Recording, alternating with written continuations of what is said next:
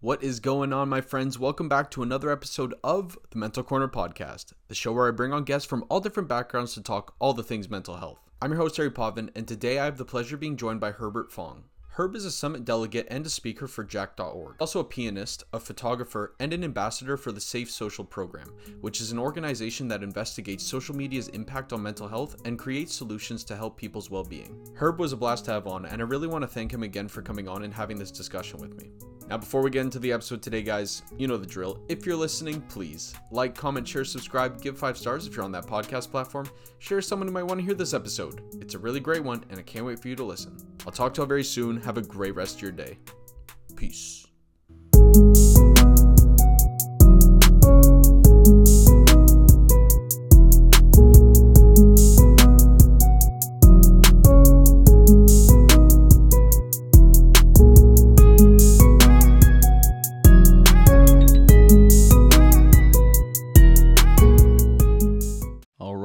Are good to go. Herb, what's going on? Thank you so much for joining me today. All right, thank you. How are you doing? I'm doing great. I'm I'm a little tired. I won't I won't lie to you. I, I coach on the mornings on weekends, so early morning this this morning, but it's all good. Yeah. I love it. Yeah. So where does your I want to go all the way back. So where does Yeah. your story with mental health kind of begin? So, um, just a little bit of an intro to myself. So, um, I'm Herbert. I go by they, them pronouns, and I live in the unceded territories of the Coast Salish, Squamish, and the Tsawwassen, and it's colonially known as Vancouver or the Lower Mainland. And so, um, yeah, my mental health journey begins pretty much, pretty much my entire life. It's a little bit of a tough one. Um, just before we go into the details, just a trigger warning that there will be a brief mention about suicide and also about mental illness and the stress as well. So, um, if that is something that makes you uncomfortable, um, please don't hesitate to reach out to a resource. Yeah, so um, I was, well, um, this is this is this is a bit of a long story. It's really really hard to compress, but um, We don't need to compress it. Take all the time you need. take all the time, but yeah, but um, I was born in a pretty pretty tough family, pretty rough family, I would say. Um, uh, my I mean, my mom is okay, but I had a really really abusive father, um, who I call as former biological father because um, he's not something that makes me comfortable, and so um, that's how I'm gonna refer him now on. My mental health story basically breaks down into four main parts, four main layers that sort of like combine together into one sort of like really, really big piece together. But um, first of all, um, there's uh, there's family issues, there's also education, there's politics, and there are other external factors like the pandemic, for instance. Hmm. So um, a little bit of a background about me. Um, I was born in a place that no longer exists. It was a British territory until 1997, and uh, the Cantonese name of that place is called Hong Kong. And so um, I was born two years before um, Britain, under very questionable circumstances, turned it back to China. Pretty tough place to live in, actually, even back then, because um, I I went to kindergarten um, until I immigrated to Canada, which is about from my from when I was born until 2001. So um, that was a very unsupportive school. So it obviously affected my mental health a lot. And then when I came here, I first lived in Toronto and I went to several different elementary schools up until grade six. And um, and there was obviously a lot of really, really controversial stuff in there, a lot of bullying, um, a lot of questionable teachers who really affected my mental well-being and um, the the toughness of like elementary school didn't really end until the last part of grade six when we went on a really good grad trip to Stratford, Ontario to see a musical. Um, that was a really nice one. Wanted, wanted to backtrack a little bit. Um, I first learned about I first learned music and piano in elementary school, and I was in about grade three, and um, that progressed pretty well. Um, had some had some pretty good piano teachers, had some not so good, but the last one I had before university was really good, and so um, you know uh, the my years in high school were pretty good, and um, actually next month it's approaching my 10th anniversary of my high school trip to Greece and Italy. We did in grade 11. So um, that was a really good one. And um, it was so enjoyable. And, um, and then afterwards, um, I started to apply for universities, which is a pretty, pretty standard process for most of us. Um, for music, we had to do an audition of a few pieces and a few a little bit of maybe sight reading stuff, um, less of the technical stuff, I would say. But um, auditions went really well. Um, I first studied in the University of Ottawa. We uh, we had a really good, we had pretty good professors most of the way. My my piano professor was really good, but um, about a week into the school year, into the into my first year of university in 2013, September, um, my professor said that he accepted a new position in McGill University and said that if I wanted to come along, I can always apply. And so, um, and so we had a little bit of discussion about that, and I chose to apply to there. Towards the middle of 2014, um, my mom's mother started developing some kind of illness, and um, afterwards, um, just before, just before um, I started my first year at McGill, um, she passed away, and so this is where this is where I would mention the trigger warning again because um, of because of how unsupportive my family was towards my grief. They didn't really um, they didn't really hold space for me to grieve. Um, I was feeling very difficult and lonely, and um, I um, and then a few weeks after her death, I, I I tried to take my own life, and so and I didn't really reach out to anyone. Um, I had one friend in school who I um, I reached out, but it was only very brief that we talked together, and um, we and I didn't know anything about suicide prevention resources, so I sort of like kept it to myself, and this bottled up to being really really bad and um, really really just just really horrendous. You know, um, it prevented any academic progress. Um, mm. I had to repeat most of the courses in the first year, and so, and so, um, it it was just too tough.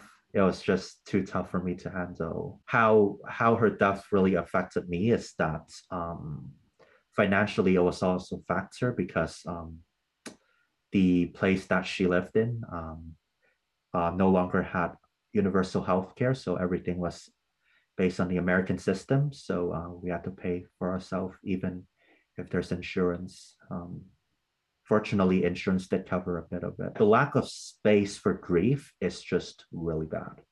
Yeah. So anyway, moving on. Um, the first year at McGill, very little to no academic progress. Um, I basically just slept through it without doing anything. And then afterwards, I um, I started to find random methods to heal, one of which was to travel around the world. I first traveled to a few a few places. I went to visit my family again in Hong Kong, which which really helped.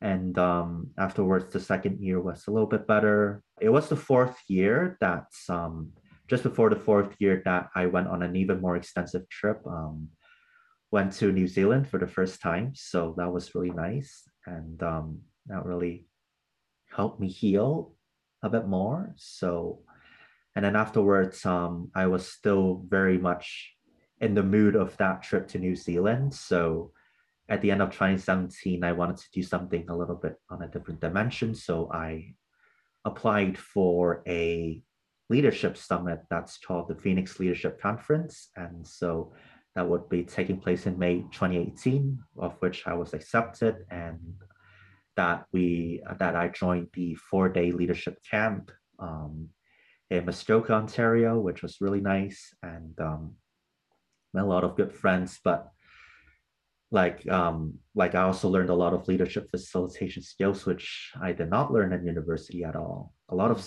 life skills I did not learn in university, and so I met a lot of good friends. But the most important part was that when we were divided into smaller group sessions, uh, there was one that was taking place in the evening and the, on the third day, and um, I, I suddenly found myself speaking really, really openly without I don't I didn't feel any judgment from the other people. And the other people in the group were really really supportive and um, and really boosted my confidence in speaking with other people. And that was really cool. And so and actually um, from that camp um, i met a friend um, who later posted online about how she is very proud of working with an organization called Jack.org. So um, that was how I discovered Jack.org. And so at the at the time, I didn't really know too much about it. Obviously, it was very new to me, but their really professional visuals and video editing kind of intimidated intimidated me a little bit into thinking that you need to be really really high qualification to sort of like get involved in it. But um, but yeah, more on that later on. But um, I graduated my bachelor's degree in 2018, um, which um, which had a bit of sigh of relief. But um, uh, and then the master's program, I made a mistake for not applying to more places, and so I tried my first year of master's at McGill, but um, it really didn't work out. And so i and so i uh, asked the school administration to see if uh, how can a leave of absence be obtained. So i shut off my mind from school and i went on another trip overseas. More of a more of an more of a round the world trip visiting um, a few places in europe um, the UK and Finland, for instance, and also, and also Estonia. I really love these places. And also went onwards to Asia a little bit to visit family in Hong Kong again. And then afterwards, um, went over to New Zealand the second time for a few more weeks longer than the last time, which was really nice. And so it was actually there that um, I made the decision that I really need to take a break no matter what they say. And I and I went back to my school and say that um, if you're not going to give me a leave of absence, I'm going to leave permanently. And so um, that's what I did. After I left, I felt more free. Um, it was it was one of the best decisions I've ever taken because I found the school environment more and more confusing and um, more um, sort of like more unsupportive. But um, afterwards, I sort of like took up a few different positions. Um, I applied for being a Jack Talk speaker first time, which I had so much fun in the training, and um, and then afterwards I also did a few, a little bit of volunteering with Camp Outlook, which is a an outdoors organization in Kingston, Ontario that provides outdoor trips to uh, people who are uh, going through difficulties or being disadvantaged, if I would say. But that was very fun. We ran a few trips into the nearby uh, Frontenac Provincial Park, lots of campsites there, very nice. And um, very good experience. And then afterwards, in uh, February, I delivered my first Jack talks at the Toronto High School.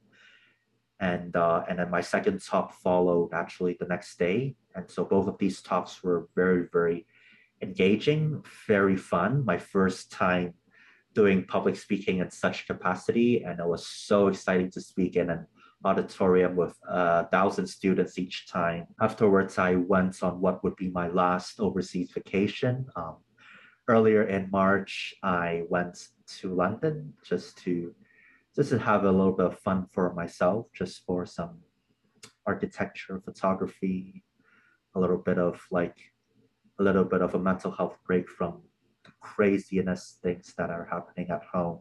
But at the same time, the pandemic was brewing. Um, Italy was starting to get a bit worse during my last week in London. And so I came back to Toronto and in March, in the mid of March, and um, shortly afterwards, I got really sick to the point where I was bedridden for a few days. I never had this before, but and even though I never got tested, I um, I was very confident I got the first the first version of the COVID virus, and so that was pretty terrifying. But um, at the same time, this was where the bulk of my most recent mental health troubles began. So obviously, the pandemic um, gave me so many troubles. It uh, first of all, it canceled the 2020 National Jack Summit, which I was supposed to go, which is super disappointing. And I, was, I also find the lack of mental health conversations among uh, policymakers to be really, really concerning. Like there's so much talk about lockdowns and quarantine, but so little talk about mental health and how this affect mental health negatively, which I find so infuriating. Mm. And so this was a main point of conversation in the virtual Jack Summit, which was held later in May.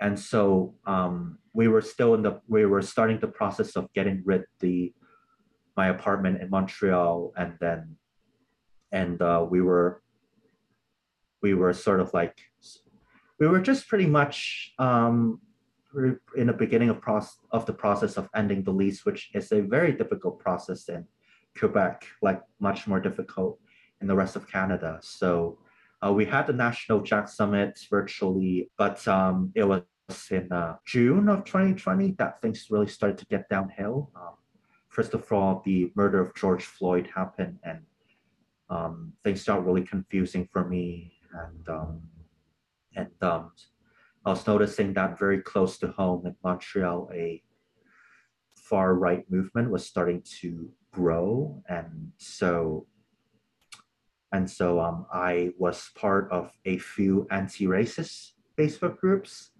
uh, both locally and uh, in and in another place as well. Um, but um, that group was hacked by the uh, far right group that was um, that that really just wanted to look for more trouble, and so they impersonated a lot of people including me, and wrote hateful messages, and um, and that really took that really took me down, really, like mentally, like I was just I completely collapsed, and um, and then um, I had to delete Facebook permanently and uh, tell all my friends that all of this was happening. I already knew that cancel culture was happening to other people, but this was getting real. Um, this was just really, really bad. So um, I spent the next month hiding in my apartment. Uh, afterwards, I just didn't know what to do. Um, uh, like Montreal is famous for having very little mental health resources, like even fewer than some small towns in northern Canada, because mostly because of the politics there. And so and so I didn't really get the help I needed. And so the rest of 2020 was spent in agony, almost pretty much nothing done. And then uh, 2021, the beginning of that year, um, uh, I witnessed the provincial governments there really using a, the pandemic as an as an excuse to um, commit assaults on human rights by implementing a curfew which obviously science says that absolutely doesn't work. Mm. And so cases rose very exponentially, even though there was a curfew. And so I immediately sprung into action and um, and really started the process of moving. In March of that year, in 2021, I went on a brief trip to Vancouver for a month just to really get my mental health back together again. Um, I stayed here for a month and then I went back to help my mom uh, get our furniture together to move out. And so this is how my abusive father really plays into role. So um, he, first of all, he is a very abusive person. Um, I try to stay away from him for as long as possible. And so, and so, um, but we really needed his help to find an apartment in Toronto, but um, he was extremely unhelpful. And as he later, as we later found out, we basically we basically found out that he was in a relationship with some very abusive person. And um, that very abusive person uh, really co- sort of like convinced con- convinced him to separate from our family. And so that was very traumatizing. Um, he was also very financially abusive. He was like he pretty he pretty much took away all of our all of my will to live basically. And so um and so uh, with the help of a few friends um we um we found an apartment in vancouver which which as which is as far away from him as possible. And so he was getting abusive to a point where um where um he actually because um he because we set a very firm boundary that he is not welcome to our home.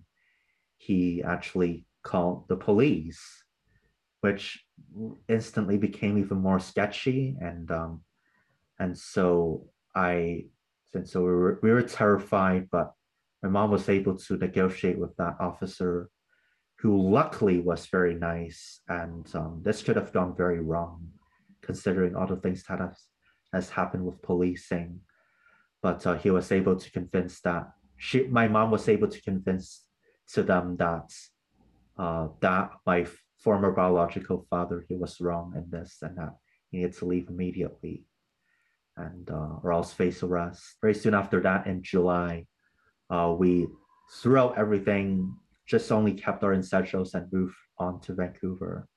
And then there, my journey to recovery started. And so, and so afterwards, in August of 2021, my first major part in my in my road from my road to healing from that hell began as I went on a 14 day trip with Outward Bound Canada to the northern part of Vancouver Island. We went on a 14 day kayaking trip, which was very fun and um, got to share a lot of my stories with the other people and the facilitators on that trip as well. So that really helped. And then, uh, and then also the same month, I started therapy uh, in person, which was very helpful. And uh, my therapist showed more empathy than my parents in one hour than my parents had did in my whole life. And so, very helpful person, very um, thoughtful person who I owe a great deal of gratitude with. And then afterwards, um, I got my pianos moved here. Um, I had them stored in Toronto, but um, got them moved here and I am ready to start teaching very soon. So um, yeah, let's go on to a little bit of my music teaching. Um, first of all, um, my main part of my, of my music teaching is a focus on mental health because with all my previous piano teachers, as late as 2019, there was virtually no focus on mental health. And so the lessons made it feel very stressful. And I felt a sense of rushing to completion to certain goals and tasks and a very strong sense of perfectionism. And so that really impacted my mental health. So a mental health focus is really important in music and that's it. And that is something that will really help the students. So first of all, obviously checking in how they're doing, um, uh, what are their goals in music and how and how do they feel that mental health affects them? And um, and then like and then the second part of my music teaching is um is sort of like sort of like going back into principles sort of like going back to basics a little bit. Um, a lot of people sort of work very hard on different pieces very differently but i found that a lot the pitfalls with a lot of people who um, learn music is that um, they spend so much effort on a few select few pieces of music that they don't really know how to play other things. And so this is where the set of principles come in. And so principles is basically defined of is a set of fixed techniques that multiple composers employ that are that can be pra- practiced with standardized methods and that they can be adopted to multiple different pieces. So in classical music, there is something called the common practice period in which it takes place about uh, 1600 to 1900. And so that is the period where most composers use the key system. So, um, so the 12 major and minor keys, the made the chord progressions and the common forms of music such as sonata form, symphonies, concertos, um, that kind of thing. So the the basic principles of classical music can be adopted to multiple pieces because multiple composers use them. And so that is something that is that can be kept in mind and also can be strengthened by um, practicing scales, arpeggios, sight reading, and other technique. And um, and yeah, and obviously the goals in music is very important. If ask them if they wanted to have fun or if they wanted to pursue a performance career or something in uh, music university, if they wanted to go into something specialized like musicology or music therapy, that is something that they that I can encourage them to look forward to, you know, preparing them for auditions. That's another thing, and for competitions as well. And so that is basically the framework of my piano teaching and and um, i'm really looking forward to all of that like and this and jack talks is really really fundamental to what i do um, i will be delivering my first jack talk in two years um, next month virtually with a local high school east of vancouver. And so um, that will be really nice. And that would um, help my public speaking skills, which for a long time has suffered until um, I discovered something called stuttering, which um, if I have like since I've watched a part of the inauguration speech of Joe Biden last year, I read his uh, biography and uh, he it was mentioned that he's experienced that stuttering in his teenage years that um, that he mitigated by practicing different speeches or different things in front of mirror or in front of friend. And so looking about that, that's really matched what I was experiencing. And so I did something similar. I also started off journaling. I've been journaling for since July every day. And so that really helped. And by writing it all down, that helped my speech patterns very significantly. Um, before that, before I discovered stuttering, I would often speak with stutter with uh, like stuttering words or filler words, as I as I call it, like ums and ahs, or stopping or mm. repeating the same word two or three times and repeating even the same sentence. But now um, I feel a bit more calmer and I don't really do that anymore. So that's a really nice achievement I had. To cap it off, um, finding support for suicide prevention is really important. Talking about is really important as well. Setting boundaries is very important, and setting and like uh, dumping a really abusive parent is the most significant victory I had. Um, third of all, self care methods really important. Journaling, as I mentioned, and also therapy, which um, which really helped. Yeah, that's awesome. Awesome. What a what a story, Herb. Um, yeah. One question I had for you because you know you mentioned that when you were trying to open up about your suicidal ideation and your mental health issues, uh, you didn't really have a space for it in your family, and right. go- going from that to where you are today, where you're about to be a Jack Talk speaker, you've joined all these organizations, you've been very open about your mental health journey. Has there ever been that discussion with your family since that point?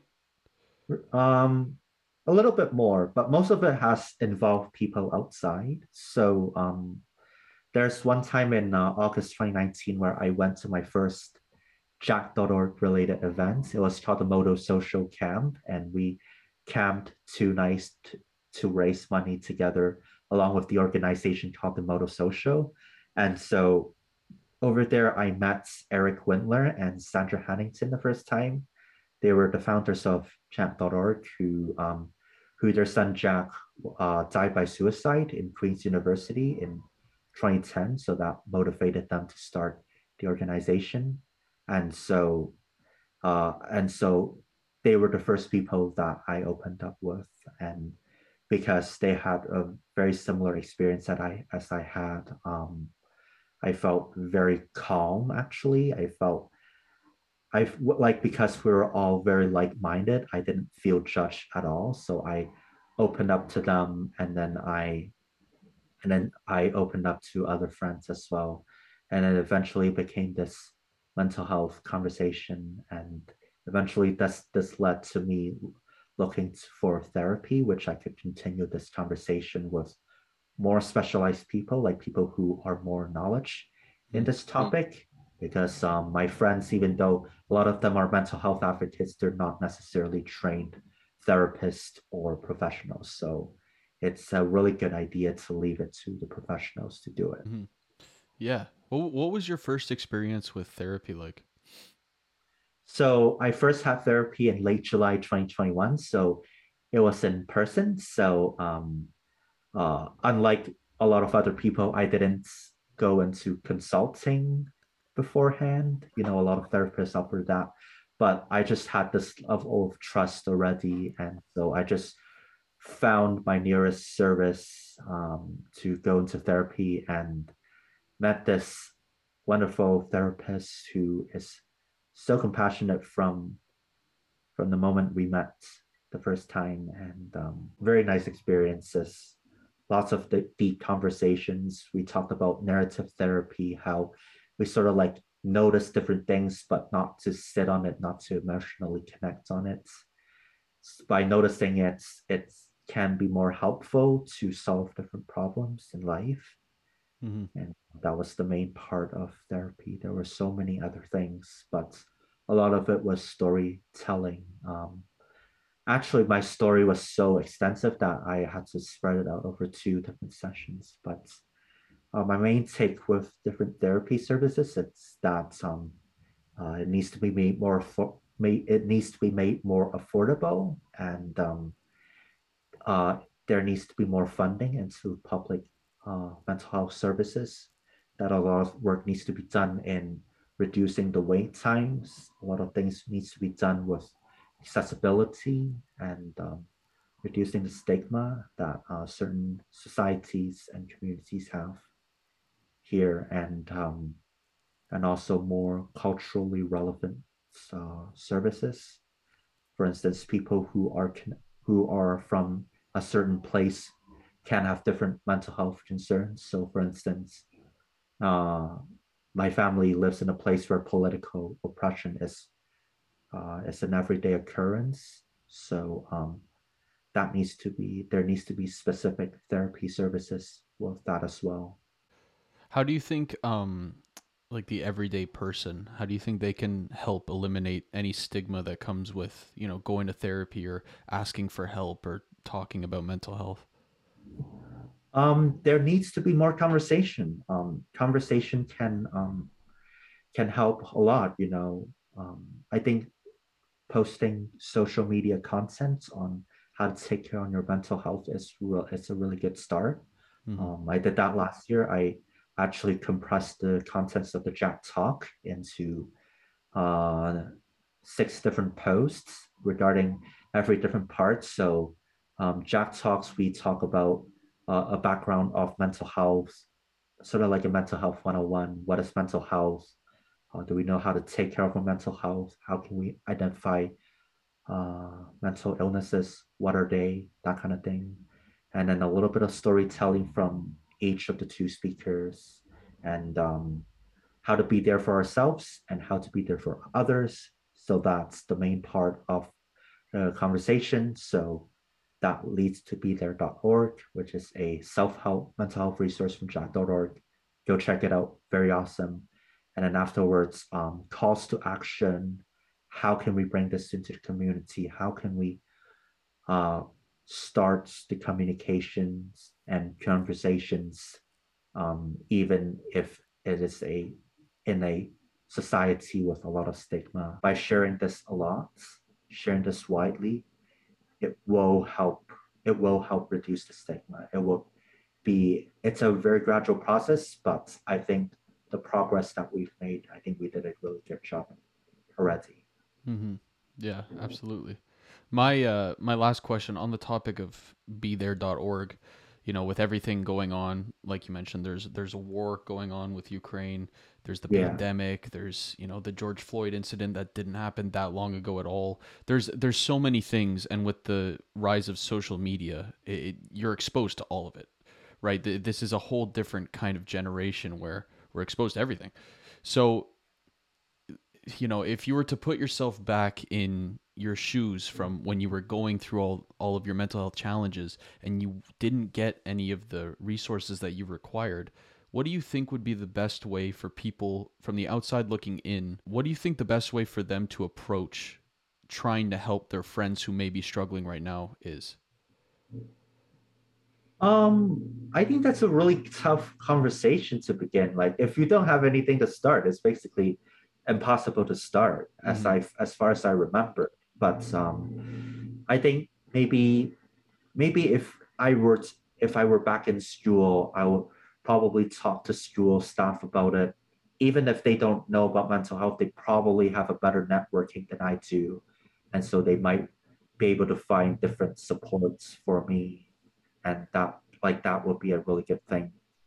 And speaking with social media, um, this is one more thing that I want to mention is that um, I am currently coming out of an addictive social media use. Like I've had, I was addicted to social media for so many years, but now I'm on, I'm well on the road to recovery, and so, and so, I wanted to introduce.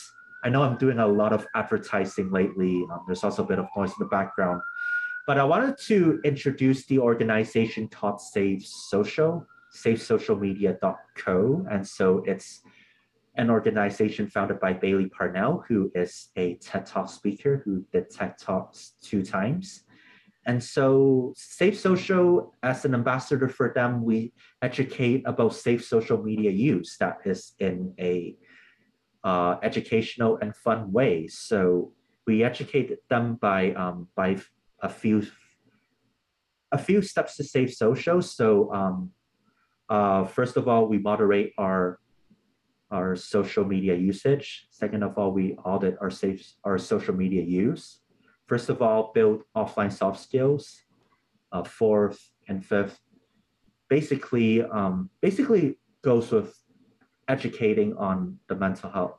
Well, not just mental health. Basically, uh, sort of like reflecting on how it affects mental health. And so um, with Safe Social, uh, we talk about uh, media literacy. We talk a lot about misinformation and disinformation. We talk about uh, we talk about cyberbullying. Uh, we also talk about cancel culture, which I which I advocate so strongly for its elimination. And so, with Safe Social, it has helped me uh, recover out of an addictive social media habit. So as I said earlier on, getting rid of Facebook permanently was the best thing that I did for my own peace, for myself. But um, also with my recovery of social media, um, I treated my social media use um, as if it was substance use. You know, the addiction feels quite similar. It's very attractive at first, but it then became it becomes downhill so so quickly and eventually I found resources to recover from it. And um, it differs from substance use in a way that um, that because substance use like uh, street drugs like cocaine, heroin, fentanyl, that kind of thing, those things have been around for a while now, so we have some knowledge on it. But social media is so new mm-hmm. that a lot of people don't really know how to react. We don't know if the very existence of social media is a right or wrong. I mean, there can be benefits, but it really needs to be moderated very tightly. And so, learning the the similarity between social media and substance use, that really helped. And because people in substance use, that recovery is possible with the right resources. I believe in myself that recovery from social media addiction is possible the right resources. And um, I feel that a lot of progress has really, I've had a lot of progress in that. And so um, understanding how social media affects mental health is so important. And I think this, along with some basic mental health education, is, it should be a mandatory part in schools. And speaking of high schools, um, when I graduated from mine in 2013, my high school back then, um, basically there were no conversations about mental health. There was a little bit, but very little. And um, but when I went to another high school in 2020 to give my first talk, the big difference between this school and my high school back then is that um, is that there were a lot of posters and billboards everywhere talking about mental health, you know, taking care about your mental health and posting resources on the on the main hallway and in front of the main office as well. I think that is brilliant. Like that is such a brilliant change that has already happened. And I'm really glad to see the change that has finally occurred. Mm-hmm. Yeah, no, there's definitely a lot of positive change going on because same thing for me when I was in high school, nobody talked about it and it was yeah. viewed in such a negative limelight. So, for people who, you know, want to know more about you or the any of the things that you mentioned today like jack.org be there the stuttering program a- any of it. Like where can they find you and all that stuff?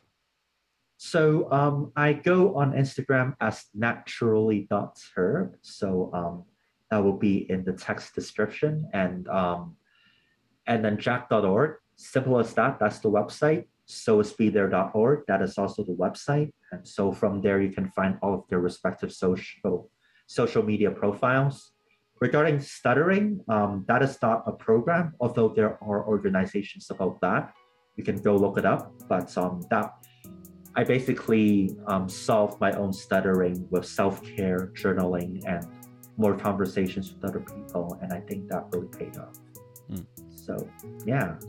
Awesome. All right and i'll put those links down below. Herb thank you so much for joining me today yeah thanks so much. Uh, have a good day wherever you are and see you. That's right. And to all my listeners i will see you guys next time